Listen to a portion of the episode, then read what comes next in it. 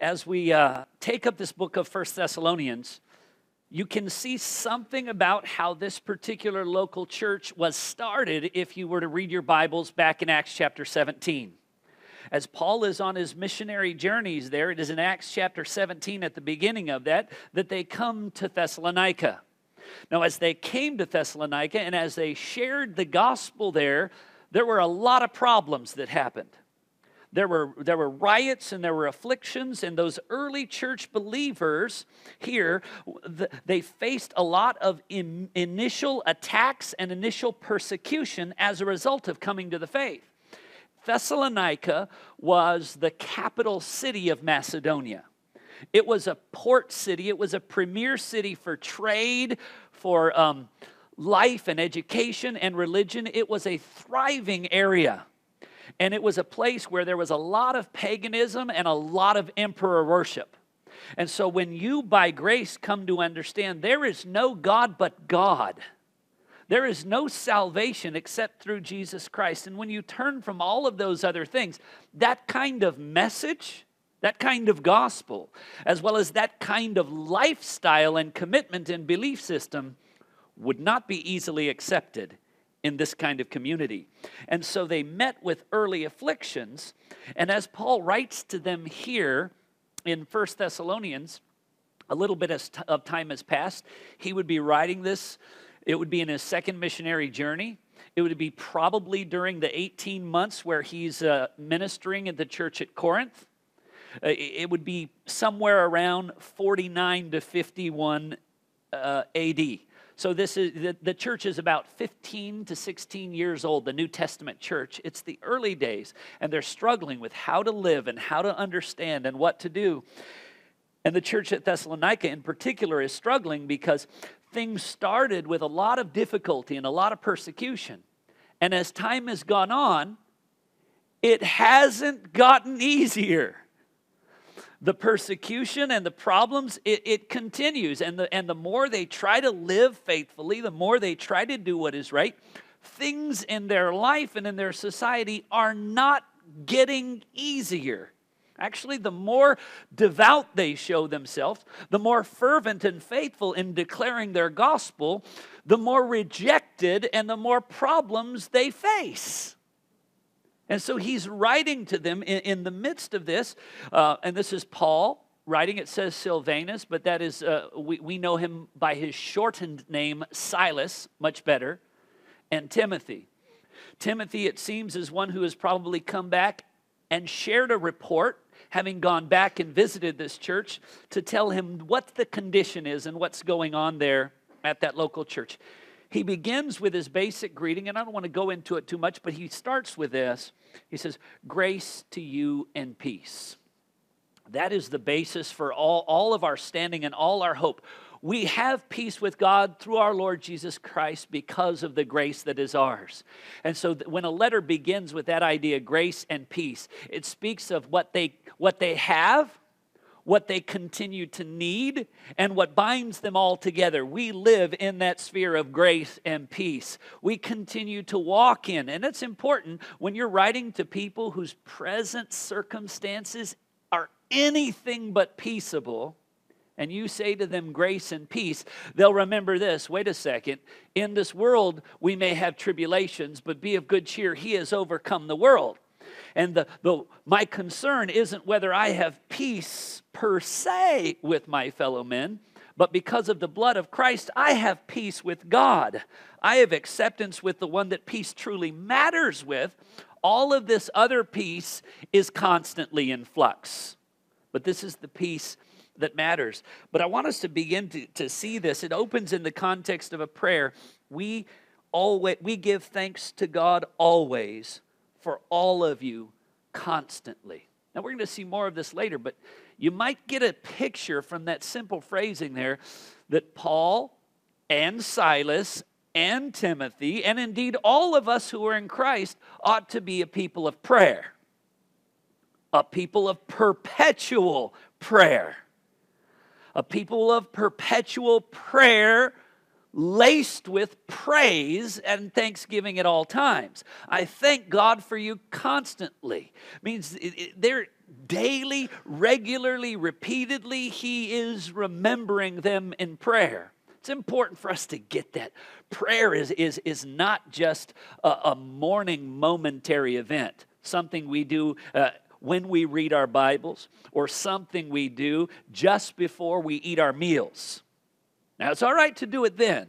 It's all right to pray in the morning. It's all right to pray before your meals because at least you, you've got those fixed occasions.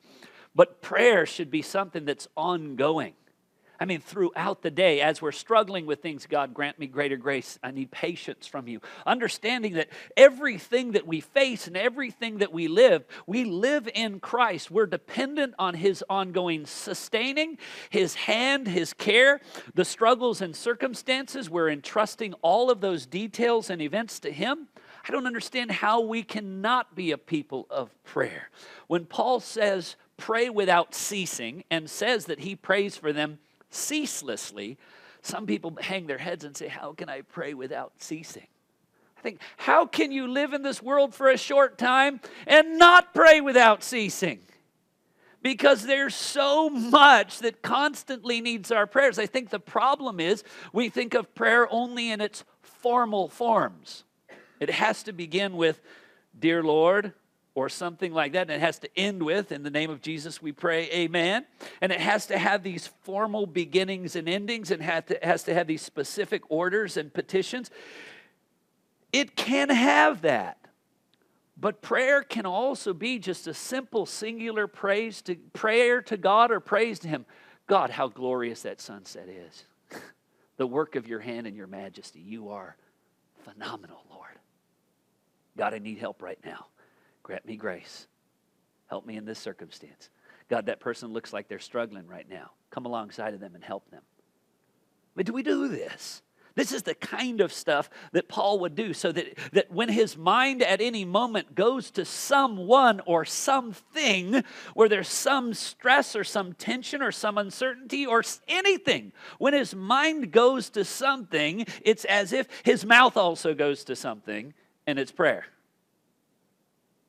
We got to be like that because that's that's real life. We live not only before the face of God, which affects what we do, doesn't it? Knowing that we live before the face of God means we're, we're going to be careful what we do because He sees it all.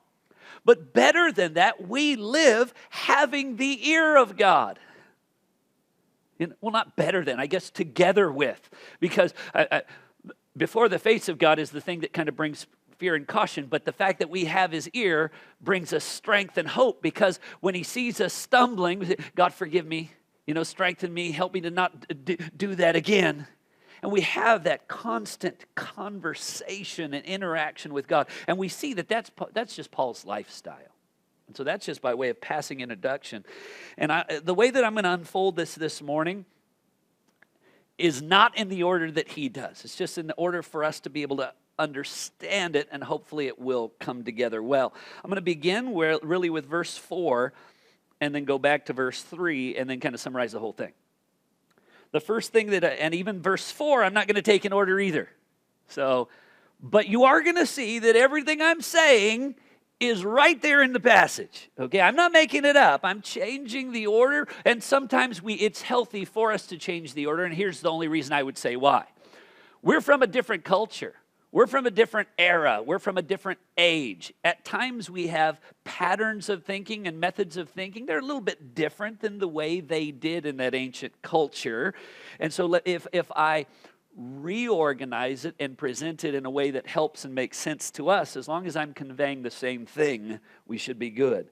And the first thing I want us to see coming out of verse 4 is that we, remember, he's writing to the church at Thessalonica. He's writing to those that he prays for, for those who are in Christ. It says the work of faith, the labor of love. He's writing to, at beginning of verse 4, for we know brethren, or we know brothers. He is writing to believers here. And it's important to note that. And this is one of the things that always, always stirs my heart and mind all the things that we would consider out of the, the epistles, for the most part, are written to churches and written to believers. And if you don't know Christ, if you don't really know Him in your heart and soul with, with a personal, real, living relationship where, where you love Him, you desire to know about Him, you want to live in a way that pleases Him, so much of what I'm going to say is just going to be tedious. You're just going to be, why isn't this guy done yet? Because it's just not going to feel relevant. You know, and that's one of the tragedies that the world often does, or, or that the church begins to often do. Think uh, this might not come across as relevant, so let me try to make it more relevant. Well, this will always be relevant for the people that it's actually written to, and that's to those who are in Christ Jesus. It will stir us, it will move us, it will motivate us, it will educate us. It is great and it is glorious. And if you find, I don't get it, it's not working for me, instead of just rejecting it, you might start asking yourself, why doesn't this mean something to me? Why doesn't this move me? God, do I know you? Is your spirit alive within me? Do I have this living hope and faith and salvation?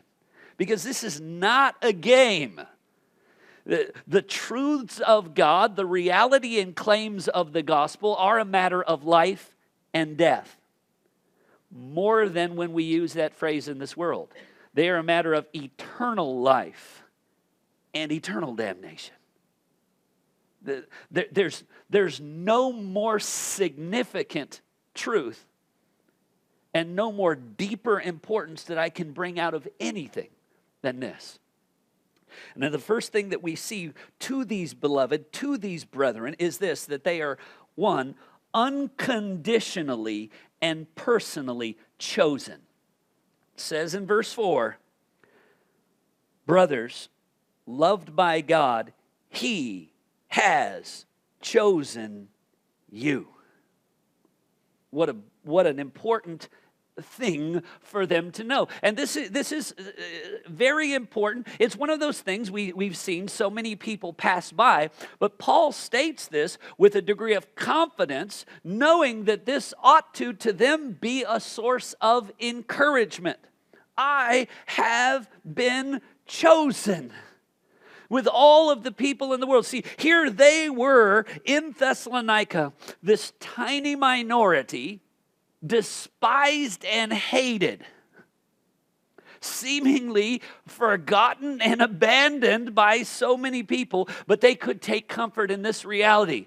Though the world is against you, God is for you. He has chosen you personally and unconditionally. We say unconditionally because what was the difference between these believers in Thessalonica and all of those people who were persecuting them? What's the difference? Well, they were born in the same city, raised in the same religion, practiced the same sin. What made the difference between one and another was the grace of God poured out upon them. And when they understood that, they think, wow, I have this hope. I have this salvation. I, I, I know who is the true God. They aren't able to discern that, that the religion of the emperor is garbage. They aren't able to recognize that all of the gods, the pantheon of gods, are all false. And I do. And it's not a cause for boasting in intelligence, it's a humbling recognition of how is it that God would be pleased to reveal this to me? Because this guy's actually smarter than me, and he doesn't get it. You know? And this person is way dumber than me, and they get it too. So, how did this work? Well, we are those who are chosen by God. And the scriptures use that phrase all the time as encouragement. In Colossians 3:12 it says this, "Put on then as God's chosen ones, holy and beloved, compassion, kindness, humility, meekness. The idea that God has chosen you when there's all of these people in the world and He can choose anyone that He would want to, that He's chosen you is meant to not only be a strength and encouragement and a comfort, but a motivation. You know why you ought to live for Him, be humble and meek and compassionate and faithful? Because God chose you. You are His chosen people. That is who you are. That's what characterizes you. Um, it speaks even not only of, uh, of, of that distinctiveness, but that preciousness. First Peter chapter 2, verse 4 says, As you come to him, a living stone rejected by men, but in the sight of God, chosen and precious. And that's that is again now speaking of Christ there, but that same analogy applies, applies to us, which is astounding. We were like all else, inherited the futile, useless, worthless ways of our forefathers. What we had to offer God was nothing. And any attempts to offer him what we thought was something was only filthy, stinking rags, anyways. So then, what's our hope? Our only hope would be his mercy. Our only cry would be have mercy on me. Have grace. Pour out your grace on me in the name of your Son. And we uh, uh, are those that, when we have come by grace through faith to follow Him, we recognize this. Oh, I'm chosen. I'm precious. I'm, I'm valued. I'm treasured from when I realize what I deserve from a holy God to be cast aside, to be kicked, kicked to the curb, to be condemned eternally. And yet, He not only chose me, but He treasures me. I don't get it. How can His grace be so great? And it's because that's why uh, in 1 Corinthians chapter 1 verse 27 it says not many wise, not many noble, but God chose what is foolish in the world to shame the to shame the wise. God chose what is weak in this world to shame the strong. Just that constant reality of the fact of this, we are by grace, they were by grace unequivocally and personally chosen by God. Oh, don't ever take that lightly. The second thing I want us to see connected to that, it said this For we know, brothers, loved by God. Not only are we unconditionally and personally chosen, chosen, we are uniquely and powerfully cherished. And that's the same idea that He would treasure us, that He would love us. You know, this, this is one of those things that when we begin to understand what the scripture speaks about sin, the more you understand the way that the scriptures present the holiness of God and the sinful nature of man, then you start to be shocked that God would love us. You know, uh, uh one of the ways that, that to understand it, the scripture says that when we're sinners, our natural condition is this we are hostile to God we are, in effect, by the way that we live, haters of God. We are at enmity with Him. We are His enemies.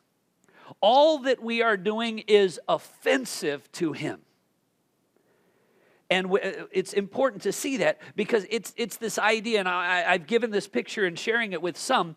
When we want to understand the richness of the love and salvation that God has given us, it, it's not that uh, the idea of going into the hospital, into the, into the children's ward, and, and seeing all these uh, sweet little babies sleeping and saying, well, you know, I think I'm going to love that one only. It, it's not like that. That's, it's, that's, that's a a wrong picture of it.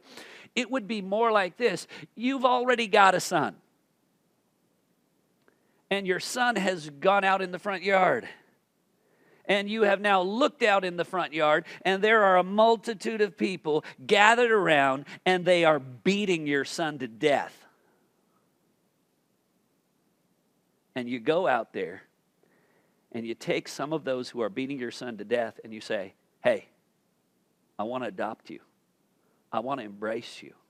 I want you to be my son as well. right there in the midst of their hatred, in the midst of that brutality, that he would come and instead of just wiping them all out, which I have to be honest, if someone was doing that to my boy, yeah, I, I would probably not think of embracing a single one of those guys, you know, unless it was, you know, a bear hug that just ends them. I, I wouldn't think uh, uh, anything. But this, is, this is the idea of, of the mercy of God. He doesn't, we don't meet him halfway. He meets us in the midst of our sin and sinfulness. And he calls us out of that. By grace, turns us from it. You don't get yourself fit or ready for salvation or forgiveness. Forgiveness is all of God, all of grace, all because of Christ, and it can happen right there while you're sinning. You can be in the in the immediate practice of something you know is dishonoring to God, and God can grab you right there and shake you and break you and make you new. You say, wow, that is love. Because it, it, it's not this idea where I was running to him and he was running to me. And we, no, no, no. You were running away. And he chased you down and said, You don't have any idea where you're running. Opened your eyes to see where that was taking you, turned you around and said, This is where I'm taking you. And you said, I'm coming. I'm coming with you. Thank you for chasing me down. He seeks and saves the lost. The reality of a Savior who pursues and lays hold of and turns us and brings us. But that is the idea we, we've, we've made too lightly of love. You know, we, we follow on the age, most of us here not, but you know, some people lived through the 60s and the 70s and the hippie generation and free love and all this kind of nonsense. And then we live in uh, the United Nations age where equal rights for everybody, humanitarian efforts, and all these kinds of things. And we don't understand this. Most people don't love their enemy. Generals don't gather together the soldiers and say, All right, as we're preparing our offensive, first thing you got to bear in mind love them. No, lock and load, brother get out there and do what is necessary. It, it, it, that's the idea uh, that is presented. And, and so we, we, we've turned love into this fluffy thing.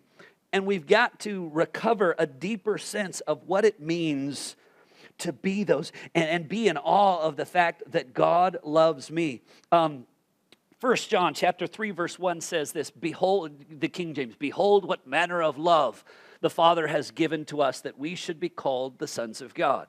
And so we are. Or the ESV, see what kind of love God has given to us. There is a unique, a special, a peculiar, and extraordinary kind of love that God has given to us. That's not given to all. What's this love look like? What's this love do? See what kind of love that we should be called the children of God, the sons of God, and so we are. There is a love that is poured out that makes someone a child of God. It takes someone using still the language of First John, who by who by nature and by his own constitution would be a child of the devil.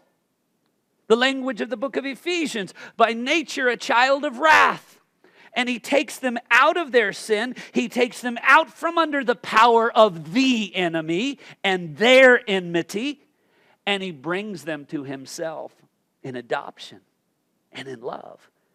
I love you. Uh, everyone memorizes First John 4, well, maybe not everyone. First John 4 19, but you should. First John 4 19, which says what? We love because he first loved us. Now, the, the wonderful thing about that is, is there is a cause and an effect. We love Him and we love our brothers and sisters in Christ. Why do we love? Because He first loved us. Those who are the blessed recipients of that special love of God that brings them life and salvation and adoption and inclusion, that, that reveals his eternal purposes in election. Those who are those people, what? We love because he first loved us. The direct result of his love towards us is that we what?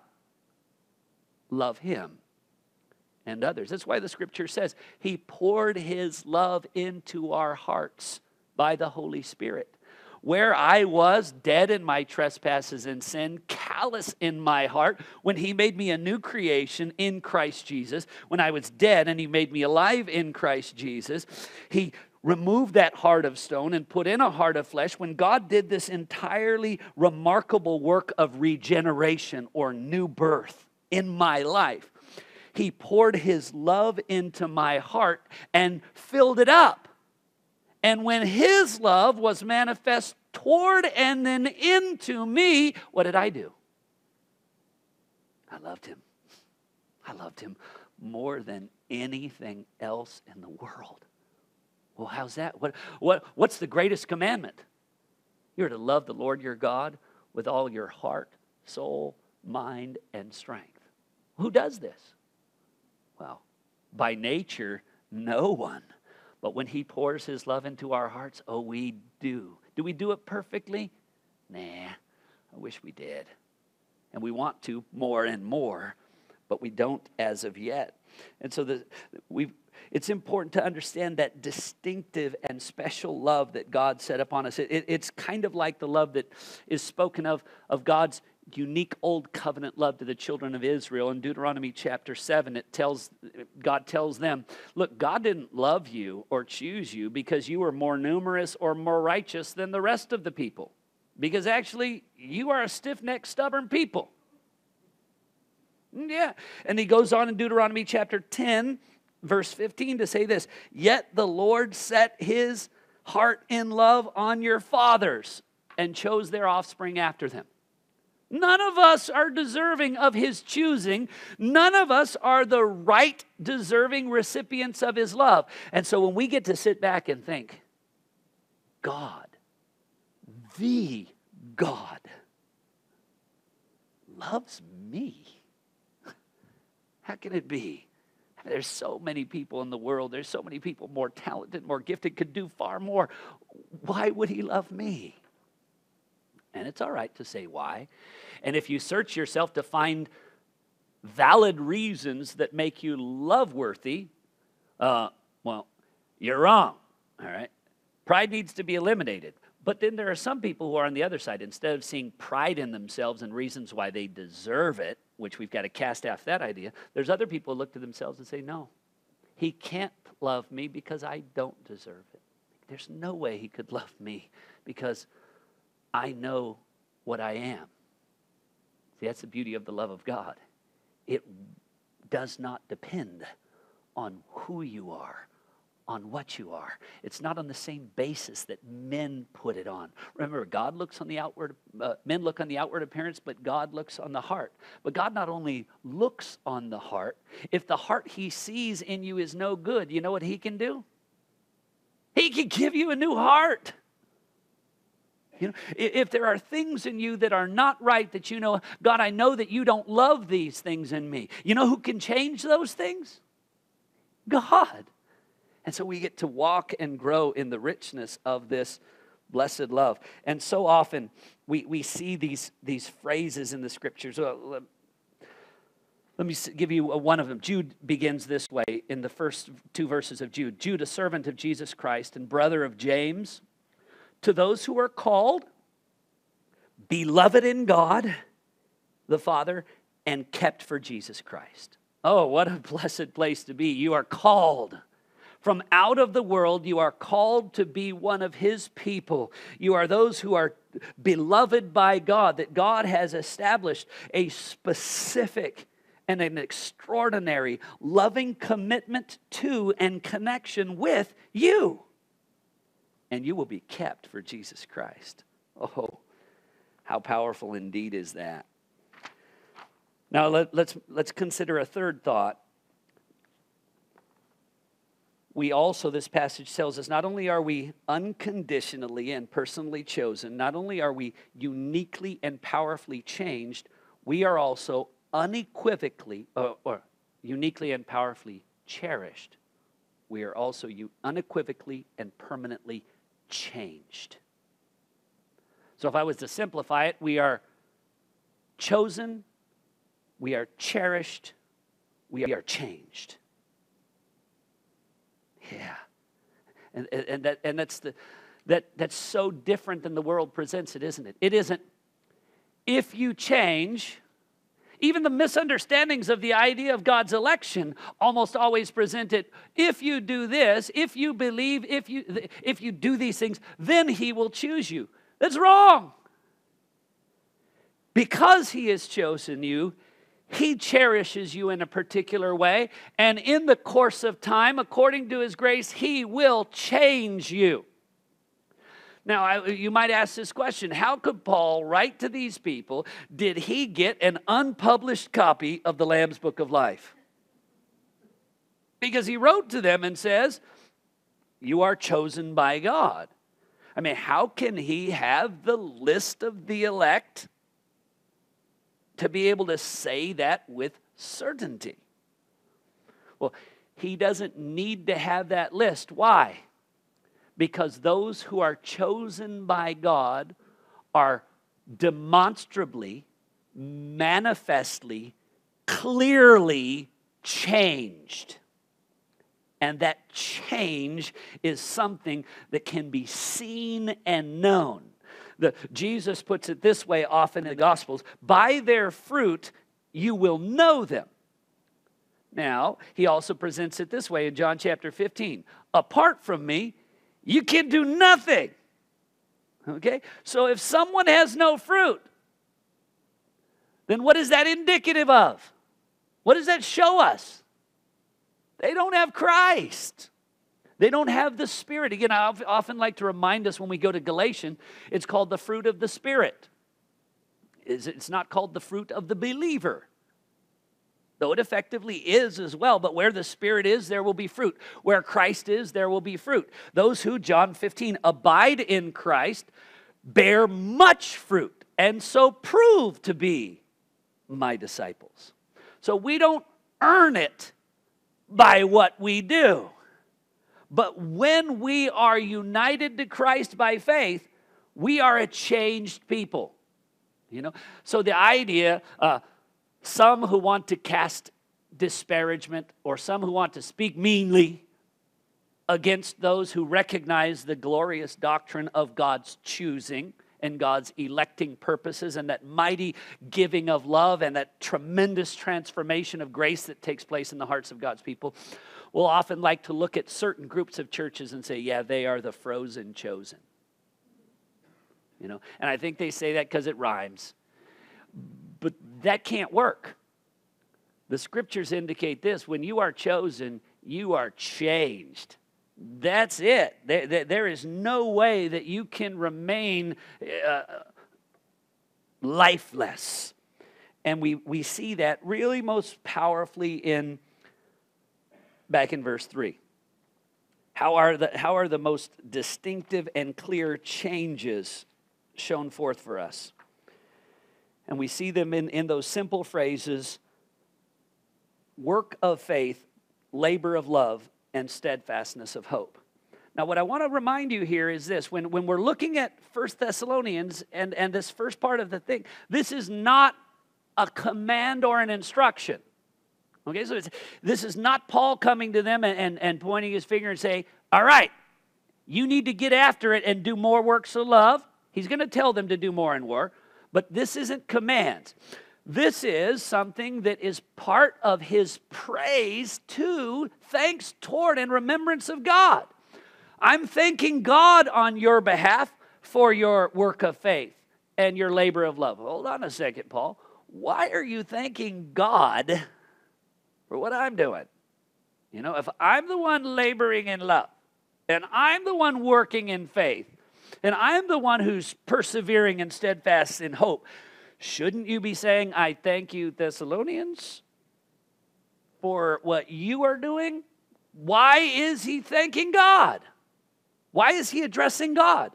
Now, that's a leading question to which your mind should be saying, maybe it's because God is the one, when he is at work within us, that by his grace produces the works of faith, the work of faith, the labor of love, and the steadfastness of hope. He's thanking God because men cannot muster this.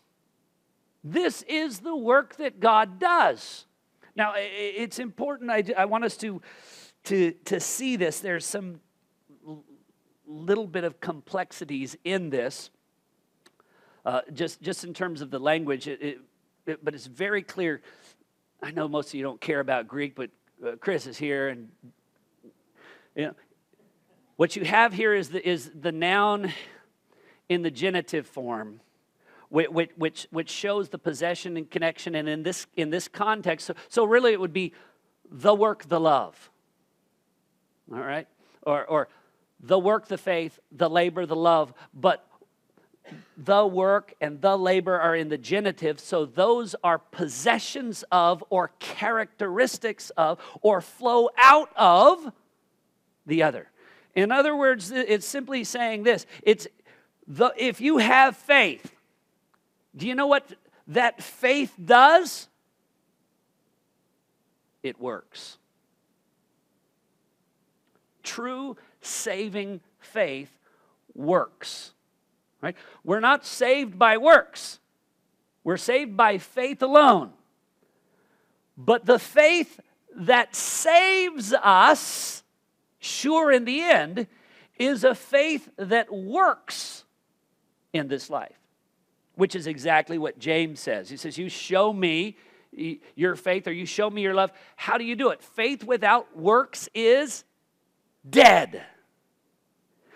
The idea that someone could take faith, and this is what the New Testament was blasting aside, the way that the idea that someone could, could take faith and push it all the way up into the head and leave it there as something that is, is only yeah, I believe that. But they don't act on it, you know? It would be like this I believe in order to go on living, I need to breathe.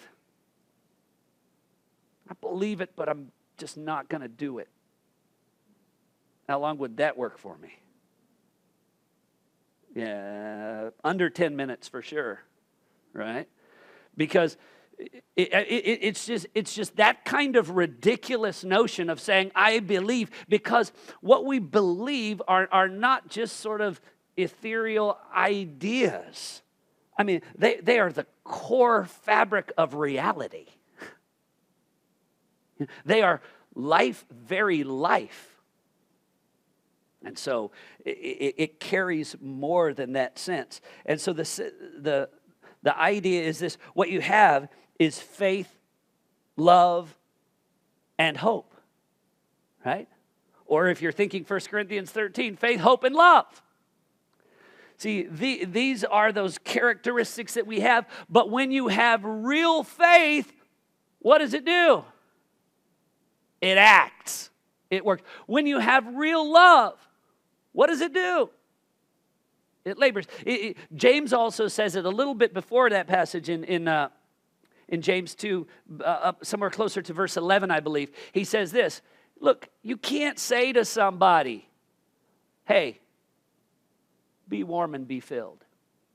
There you go. If somebody is cold and hungry, and you got food and a blanket, but all you do to do is be warm and be filled. There you go. Is that love? No, actually, in that kind of situation, th- that sentiment is only real if what? Be warm as I'm handing them a blanket, be filled as I'm giving them food. Anything else is ridiculous instead of stepping in front of the table so they don't see my blanket and food. Yeah, be warm and be filled. But this is mine. I don't need it now because I have plenty, but maybe later, who knows? No, that's not the idea. And so that's the picture that the scriptures are trying to uh, undo. and the steadfastness of hope. Because hope is that, sh- that faith that rests in the sure future promises of God, we what? Hold on. So, what they're thinking is this it's been tough. Since you came here and gave the gospel, and since you left, it's been tough. You know, they're, they're wanting to know to some extent when is Jesus coming again? When is he coming again? You know, I have to say, I ask that question pretty frequently too. Um, uh, and until he comes, they're being reminded until he comes, what do you do? You live in the realm of sure faith, hope, and so you hold fast. If you really have hope, what does it do? It holds fast. It, all of these things, it takes it, and, and this is very important. It doesn't allow the idea of us to push it up into the head like some groups do, and we, would, we, we think of them as heavily doctrinal and, and, and maybe strong on creeds and things, but, but you, you look for real life. You look for real love in the community. It's just like, ugh. Or there's another group. They try to push all the truths of God right here, right? Into the heart. Nothing up here. And so, so you know, yeah, I don't know what that means, but I love it. If you don't know what it means, then you, I don't. How do you love it? I don't. I just do. No, no, no. That, that idea isn't there. The, the truth of God, it pervades the totality of our soul heart, soul, mind, and strength. That's a simple way of saying everything you got, everything you are. And, and you can see this as a result of this gospel. How does he know that they were the chosen? When our gospel, verse, uh, uh, still verse 5, because our gospel came to you not only in word, it didn't just, you didn't just hear it. Oh, uh, yeah, I hear what you're saying. Ah, I'm good with it. No, no, no. What happened? It came to you in word and in the power of the Spirit with full conviction. This is everything. I mean, this is everything where the Spirit of God brought understanding, but an understanding that absolutely captivated your heart, that actually compels you and impels you to go a different direction. That's why it says this down towards the end there in verse 9. Others speak of the reception that we had among you. You can see the power of the Spirit of God. You can see what He does to those who are His chosen and cherished. It says this how you turned to God. The Spirit of God came to you in power, and as a result of that life giving power and faith, what did you do? You turned to God. So, so do we do something? Yes. We love because He first loved us. We change our doings and our deeds. Why? Because He's changed us because he's turned our hearts and minds to him by the gospel, we turn to him. Even if that sounds mysterious, that's biblical language. You know, uh, and so what does it says? And not only you turn to God, but what? From idols, so away from something, to something, and to what? To serve a living and true God. Wait a second. How come it didn't say he turned from to believe? I mean, why, why couldn't he have just stopped with believe? If it had said believe, would that have been wrong? No, that wouldn't have been wrong. Because if you really have a New Testament biblical concept of believe, you understand the ideas of believe, obey, serve, love. They are absolutely linked together. You can't break them. They're completely tied together. So when you've turned, it's it's not, and it's not a serve that is a, a drudgery. You turned from it to serve the living and true God. You know who He is. You believe who He is. Your whole heart and mind are given to Him. And so, because your heart and mind have been, it has been made known to you who He is, what do you now do? You now give to Him all that you are. So, what percentages is talking about here? I mean, real Christianity, is that like 50 50? I'm 50% mine, 50% his? 80 20? 90 10? How much do I get to hold on to? Yeah, you don't want to. You don't want to hold on to anything except Him. He's what you want to cling to. He's the one you want to hold fast to. Why? Because all of your hope is in Him and everything else is passing away. And so when we, when we look at this passage, it's just so remarkable. And I just draw your mind back to the simple things that we've considered. One, this passage teaches us that we are unconditionally and personally chosen. Two, it says that we are, that's we, I say we collectively, and I, I can't, unlike Paul, I don't know you. We who are in Christ, we who are of living and active faith, are personally chosen. We who are uh, uh, living for Him are uniquely and powerfully cherished. Powerfully loved because what?